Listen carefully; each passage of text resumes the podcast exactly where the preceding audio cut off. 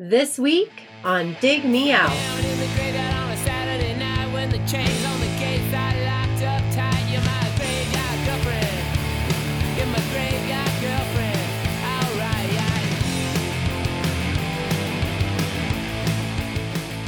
with your hosts, Jason Ziak and Tim Minneci. Jay this week. It's Halloween, Jay. We get we get weird nicknames to go along with with Halloween. So you're Jay the um, I don't even know. I what's What? well, you know, you on people on Twitter, people I would be change their- Jason Jason. Oh yeah, you would be. from Friday the Thirteenth. I was gonna try to rhyme something with your last What's name. his last? What's his last name? Voorhees. Voorhees. I'm Jason Voorhees. Jason Voorhees Ziak, and I don't know what I would be. Uh, There's there's no Timothy or Tim.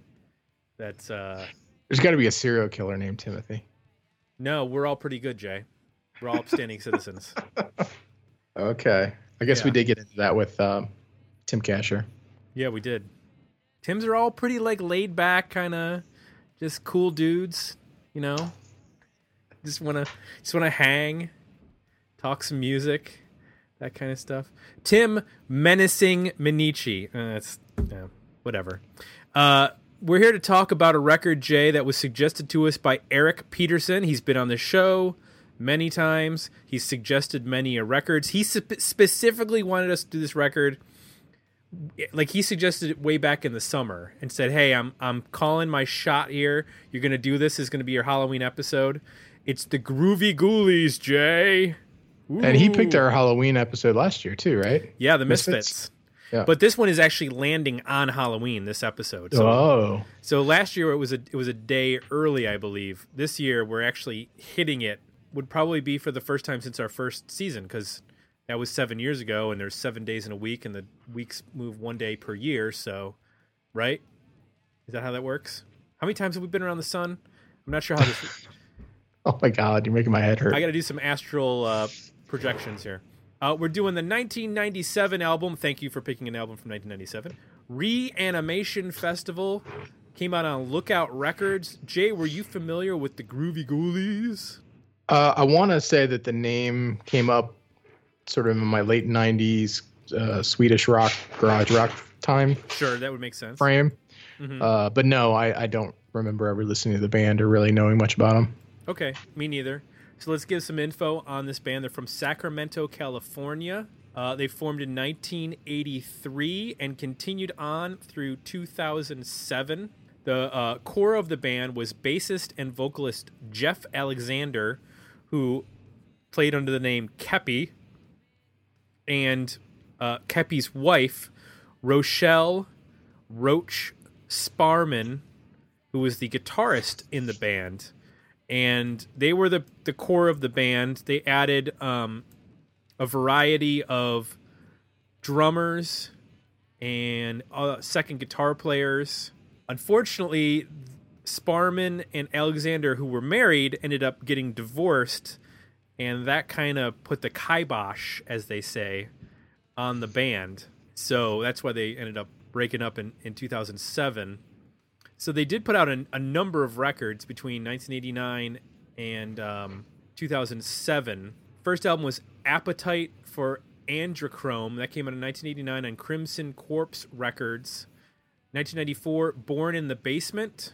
1996, World Contact Day, which was their first album on Lookout Records. Then the one we're reviewing, Reanimation Festival. 1999's Fun in the Dark. 2000, Travels with My Amp. Then they moved to Stardom Records and in 2002 released Go Stories. In 2003, Monster Club. And then their final full length was 99 Lives in 2007. And then in 2014, a uh, album was released called Flying Saucer Rock and Roll, which was their first three seven inches remastered into a full length EP. And then they put out a number of EPs and uh, singles over the years, as well as split singles with a variety of different bands. And they've been on a bunch of different compilation albums and, and tribute albums to uh, a variety of bands. So, Jay, we need to welcome to the Patreon family Matthew, I'm going to slaughter your last name, Markinkowski. Markinkowski. Mar Mars Mar. Blah, blah, blah, blah, blah. Welcome to Dig Me Out. Welcome, It's where part we- of the Yes. where you get hazed by Tim because he can't pronounce your name correctly. Marcinowski. Marcinowski. Assuming the C is a soft C and not a hard C. It's it's yogging, Jay, not jogging, right? That's right. Okay. Last I checked. Okay. Jay, we didn't get any comments on this particular episode. However, Wow. Eric asked us to consider two questions. Jay, did you see those questions or are these going to be new to you? Uh, they're new. Okay. What he do you said, got? He said, "Are there any tracks on the record that you might think enter your Halloween playlists?" So, Jay, when the when the trick or treaters come around, I know you like to pump out uh, various tunes through your uh, electronic devices to scare the kids. Are any of the songs going to uh, make it to your playlist? That's going to be one question. And then, did you hear influences beyond the Ramones in the music? And we'll get to why that's a relevant question from Eric on this particular record. So, Jay, tell me one thing you liked about Reanimation Festival by the Groovie Ghoulies. This was a fun listen. Uh, I enjoyed the simplicity of it for the most part. Mhm. I think it's well executed. I think it's well done. I, I get what the band is about. I think they diverge in a couple spots, which we can talk, talk about whether or not they're successful. But for the most part, they're a yeah Ramones influenced rock band. I think they spread their wings a little further than the Ramones did. Um, so Sure. chunky guitars. Really love the guitar tones on this too. I mean, for if you're gonna do music this simple, um, I don't know. I, I think you. Can, I, I'm a I'm a believer. You got to get the tones right because you're listening to you know a lot of E chords or you know Yeah, and C chords. So sure. uh, pounding and um, I think they do a good job of finding a finding a good good sound and engineering on the record where it's sounds big, it sounds uh, powerful, um, it's got some grit to it, but it's still um, accessible, I guess. Uh, you know, it's Yep. uh, they mix the vocals nice and loud, so it's kind of got a pop in a way in a strange way. It's got like a pop uh, rock production to it, and uh, without going overboard Yep. so yeah, I just uh, overall, I, I guess what I liked about it is just fun. Like it's e- it's an easy listen. Um, you get through the record pretty quick. Kind of a nice little like I don't know break, I suppose. If you're listening to stuff that's a little bit more serious or heavy or whatnot, you know, to kind of this is a nice little little mint to Mhm. drop in uh, to your to your uh, to your day and uh, kind of puts a smile on your face. So I dug it, and I and I like um, in terms of the Halloween stuff theme. I do like the some of the imagery when they go there, the sort of campy monster movie kind of stuff that they drop in here and there. Um, I think they do it pretty well. I mean, I, some bands doing it in a way it's kind of like, what are you talking about? I, I can't relate to this and understand what, like, it's just kind of goofy. But I think the way that they use it, um, Graveyard Girlfriend, I think is one. It's a good example of, and uh, actually the Zombie Crush, I think, are two where they they use it to kind of create some metaphors that are actually meaningful, Mhm. um, which is kind of fun. So yeah, quite a few things to like.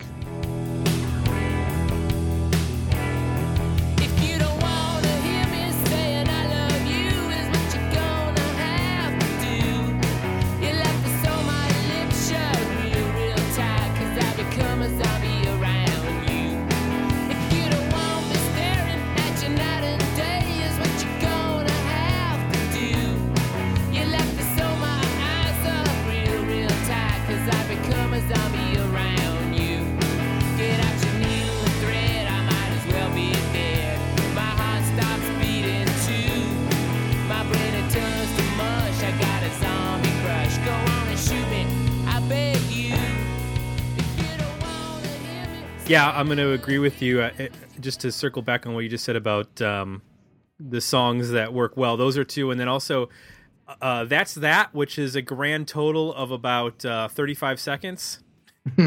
uh, has a great line. It says, uh, "I need you like zombies need brains." Mm-hmm. Just to you know, Yeah. just to, to touch on the theme of the of the record. Yeah, I think Eric brought up the Ramones. Obviously, that's a touchstone. I mean, Yeah. You know, for this band. But what makes this so enjoyable is that it sounds good. Yeah. And so many bands try to do this, but then they maybe have a terrible guitar guitar tone, or the drums sound bad, or they don't quite pull off the vocals, or they don't have the hooks.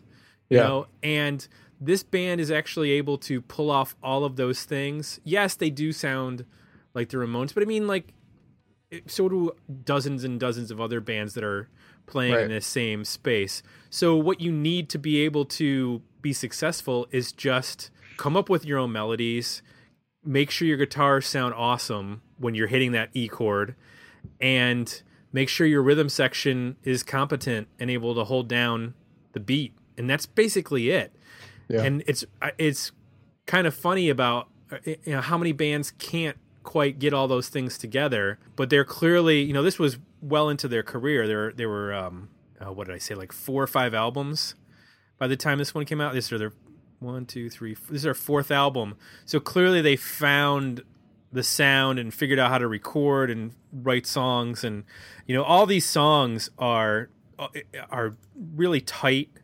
And um, there's a couple towards the end which are a little bit longer but i was doing some research and those are actually covers.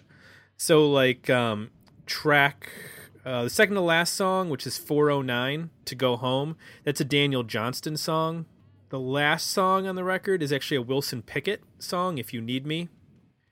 Okay. so there's a there's a couple a couple of the you know the longer tunes they're paying homage to people that they like.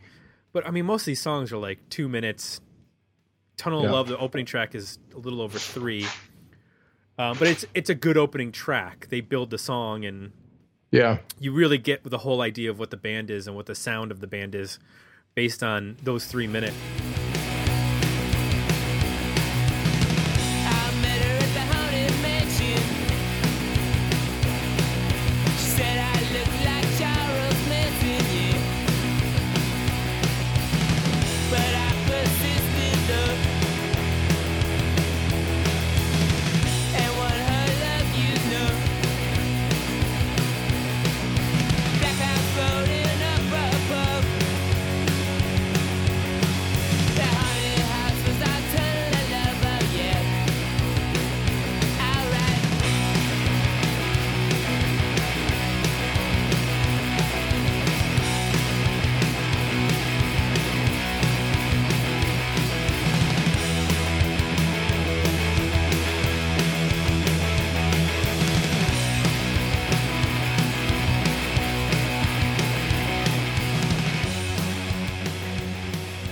tracks uh, three through five are like three minutes to total. So they're almost like a little suite of songs, which is kind of cool. But yeah, overall, in terms of the one thing I liked, I liked the the overall presentation of of the band, the sound, the their songwriting, and their and their quirky, uh, unique take on um, rock and punk, and uh, throwing in the the horror elements of some like sort of classic, scary uh, horror punk uh, inspirations. They'd be, I guess, like 1950s and 60s sort Yeah. of stuff. Yeah, that's what I was thinking, like monster movie kind of stuff. Yeah. Zombies and Frankenstein and that sort of that sort of thing. I mean, classic haunted houses and I, I guess there's a Charles Manson reference on here somewhere, but Yeah. um, most of it is, you know, more uh, using classic metaphors and imagery. now, was there anything that did not work for you? Yeah, I, I mean, it's not a perfect record. So, uh, I guess another influence I, I heard, actually a couple, but one is be an influence and one would be a peer. The influence would be Chuck Berry. So, Mm-hmm. Graveyard Girlfriend, I think, is very Chuck Berry esque. Graceland is very Chuck Berry esque, and to the point of sounding almost identical to Johnny B. Goode at times.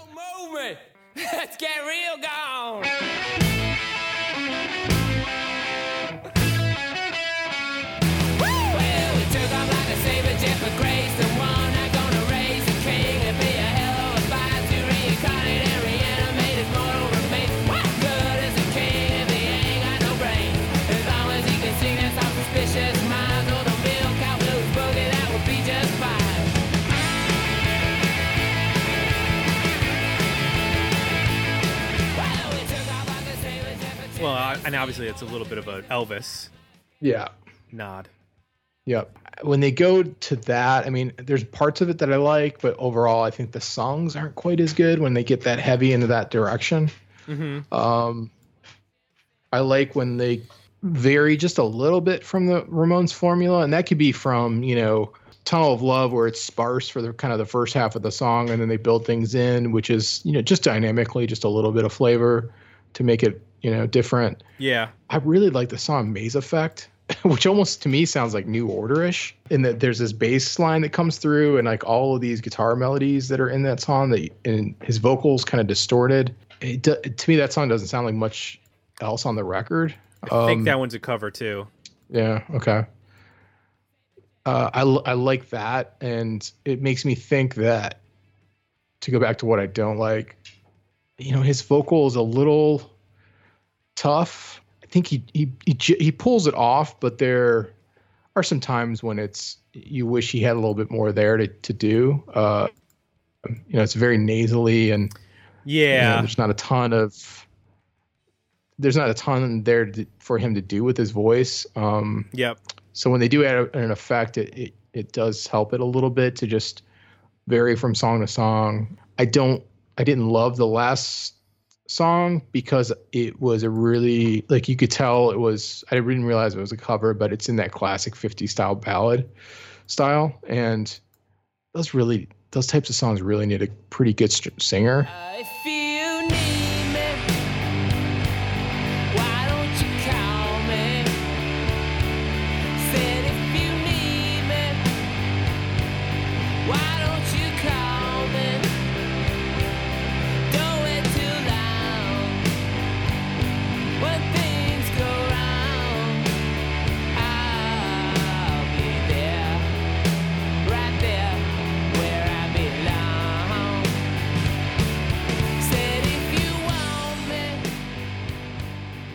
So like musically it sounds Yeah. fine and obviously the song is a quality song. It's a Wilson Pickett song, but just vocally it doesn't quite work for me to to be doing that style of song with his voice.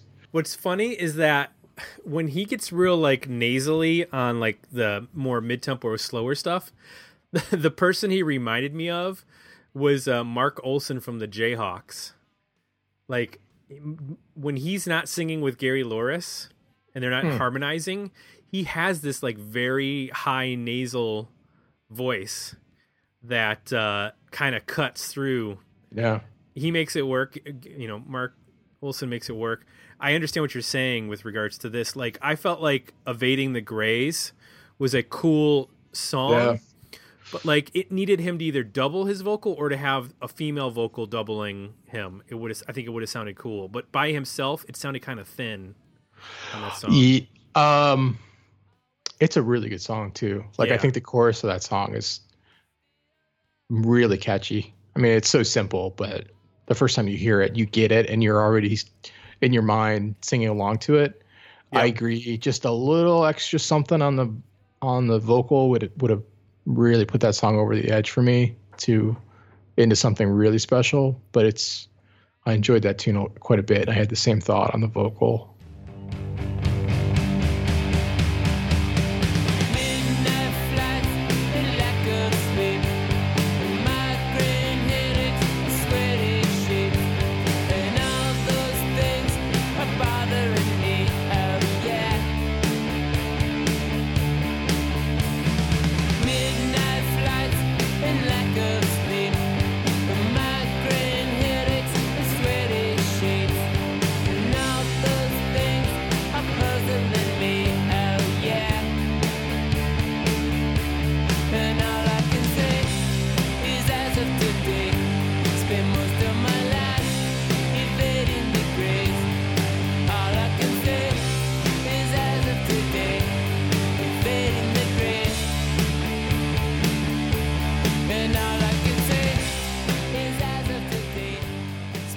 In, terms of Eric asked about who do we hear besides as far as an influence. I mean, if you strip away some of the distortion, you hear you can hear like, you know, obviously you mentioned Chuck Berry, and there, but there are other like 1950 like Jerry Lee Lewis, hmm would be there, and then you could hear like the bubblegum pop of like the Monkees in some of this stuff, or even like the Troggs who did Wild Thing. You know that kind of like simplistic three chord, you know, garage rock sound. Um, I don't know enough about. Uh, I know the other punk bands get mentioned, like the Dickies, but I don't really know like the Dickies that well. But I saw them mentioned as being an influence on this band, but that's just not a band that I'm all that familiar with. The band that would be a peer of theirs that I thought of a lot is the Upper Crust. Okay, Uh, vocally, he there's times when they sound similar because he sings in that same kind of. Obviously, he's doing like a voice, but yeah, he's in that same nasally kind of register. Um, some of the simple, simplistic, you know, just hard rock riffs and tempos, and even when they get like when the upper crust of songs are a little bit less ACDC and more punky, those are Mhm. the ones that sounded very similar to me to them, which I didn't expect going in. But uh, that was that was one band from the era that that I think I thought of the most. yeah, and I, you know, in terms of horror punk, I don't. Um, that's not a, a genre I'm all that familiar with. I know that the Misfits are in that same sort of category, but there's not a lot for me that connects the Misfits to this other than them being a punk band. Like to me, the Misfits are playing in a different style. You think that they're because to me this is a little bit more like innocent, Yeah, and the Misfits se- seemed more like menacing to me. Uh, it's darker too. I think Yeah. this is just. I think this is on the f- more. It's on the lighter, more fun side. Like I put this on with my daughter in the car, right, and just Right. cranked it, and I didn't have to worry about it, and thought, you know, she'd probably pick up on a couple things here and there and think it was kind of fun. But Right. I don't know if I would do that with the Misfits. Right. Um, so it's a little bit more accessible. It's it's dark in spots, but not in the same way, not to the same level. So Okay. other than maybe you know borrowing similar types of imagery at times, but even though imagery is you know it's more cartoony, it's less comic book or serial novel.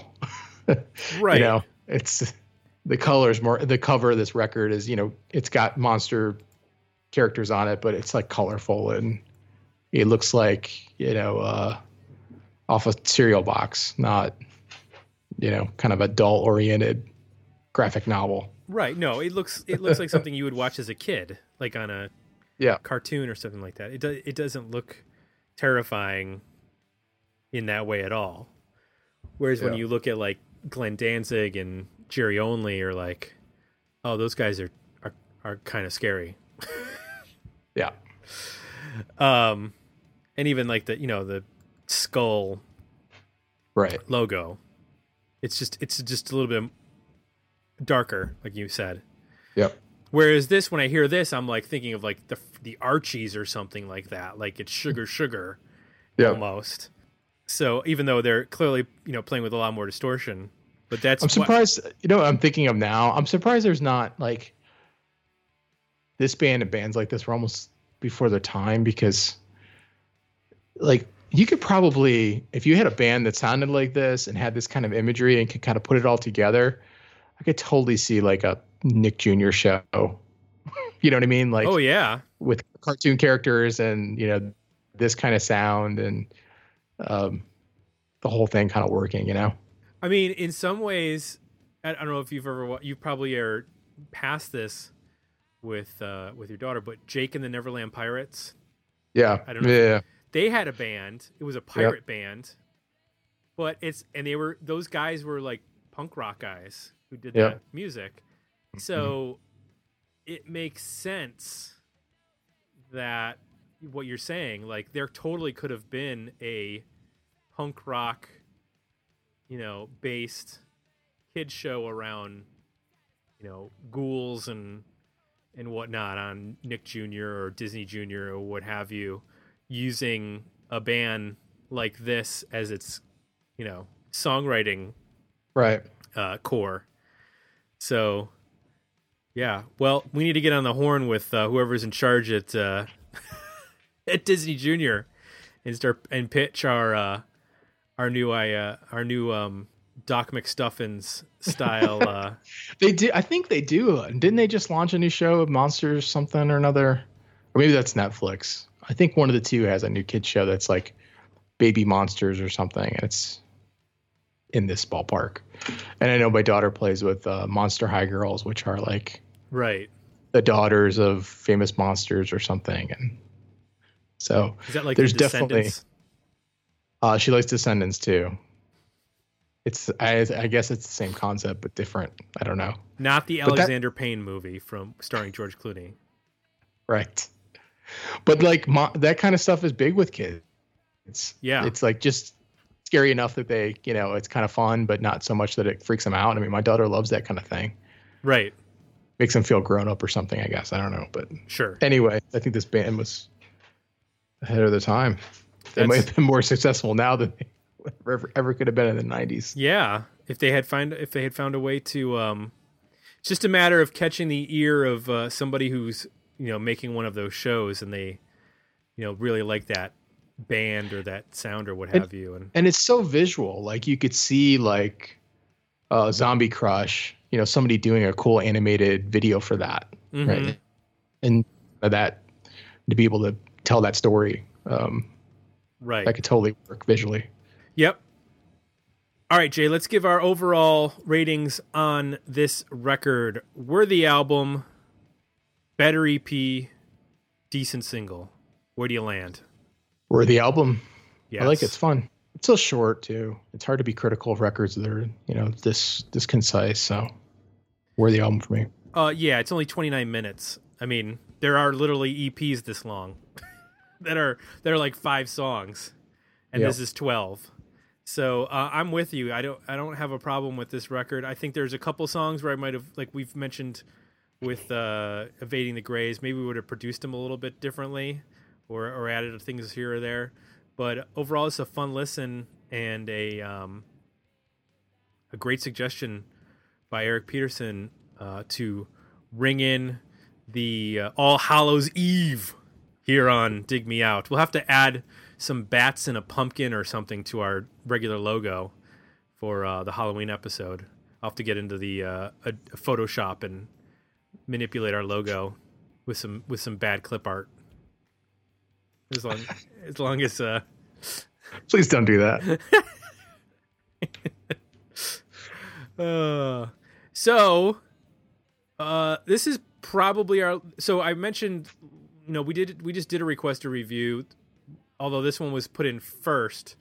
Uh, this is technically, in terms of airing, our probably our last requested review because looking at the numbers, we have 27 Patreon subscribers who will be having their 12 month anniversaries next year. Uh, and then you add that into our 12 roundtables. So that right there, let's do some math. 27 plus 12, that's 39. And then we've got 10 uh, votes for next year. Between February and, and November, we're going to have weeks where we vote for the albums, where we pick four albums from 20 years ago. And so that's 10 plus 39. That's 49, Jay. There's how many weeks in the year? There's 52? hmm So there's only there's only three weeks that we don't have something planned for 2018. That's cuckoo. yeah So what I'm saying is, if you want one of those three weeks, it'll cost you ten thousand dollars to make a request review. Well, well, we did we did discuss opening a, another tier up, but if you're telling me there's only three slots left, I don't know. I mean, I guess we could still try that, but Yeah, they're they're the they're the gold uh, positions on our on our podcast. So actually, here's what we're gonna do.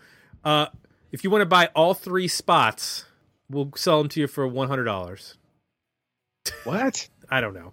I'm just kidding. No, no, no. Let me do the business. Jay Jay will handle the business end. I'm I'm merely the the uh, the grunt work on this. I don't I clearly don't have a good uh, handle on the math of this situation. So, if you like what you heard, please consider leaving us some positive feedback over at iTunes, and of course, you can join us. We still have the one dollar Patreon level available at patreon.com forward slash dig me out where we do cool things like post bonus content like we just recently did our review and conversation on the new Foo Fighters record, Concrete and Gold. You can only get that exclusively through Patreon, which Jay has just added an RSS feed so you can Mhm. easily, for subscribers only. for subscribers only, but now access. you can get those episodes right to your device. right to Just whatever go on the device you're using. Patreon page and look for the post or hit us up and we'll get you the feed. Yep. And you also get to vote, like I mentioned, on uh, future album reviews. Uh, we're done for 2017 because uh, nothing came out in December of 20 of uh, 1997. Uh, it's the it's you you know you think that a lot of people we put out records for Christmas, but actually they don't. They just put out Christmas records. So there's a, there's a a drought. So we'll be coming back to that in February of 2018, our, our voting. And then, of course, we do our quarterly contest giveaways to everybody who's a Patreon subscriber. Whether you're a 250 or a dollar level subscriber, you are entered into our quarterly contests. I've already got prize number one. There's going to be two prizes for our fourth quarter of 2017. We'll be announcing that in November. There are going to be two very cool prizes that somebody's going to take home.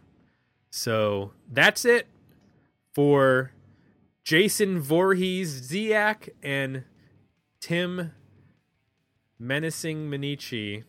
That still is just not good. Not a good Halloween nickname. We're out. We'll be back next week with another episode of Dig Me Out. Thanks for listening. To support the podcast, visit www.patreon.com forward slash dig me out and become a monthly subscriber. Or request a review at www.digmeoutpodcast.com where you can find links to our Facebook, Twitter, and Instagram pages, as well as our merchandise store at zazzle.com.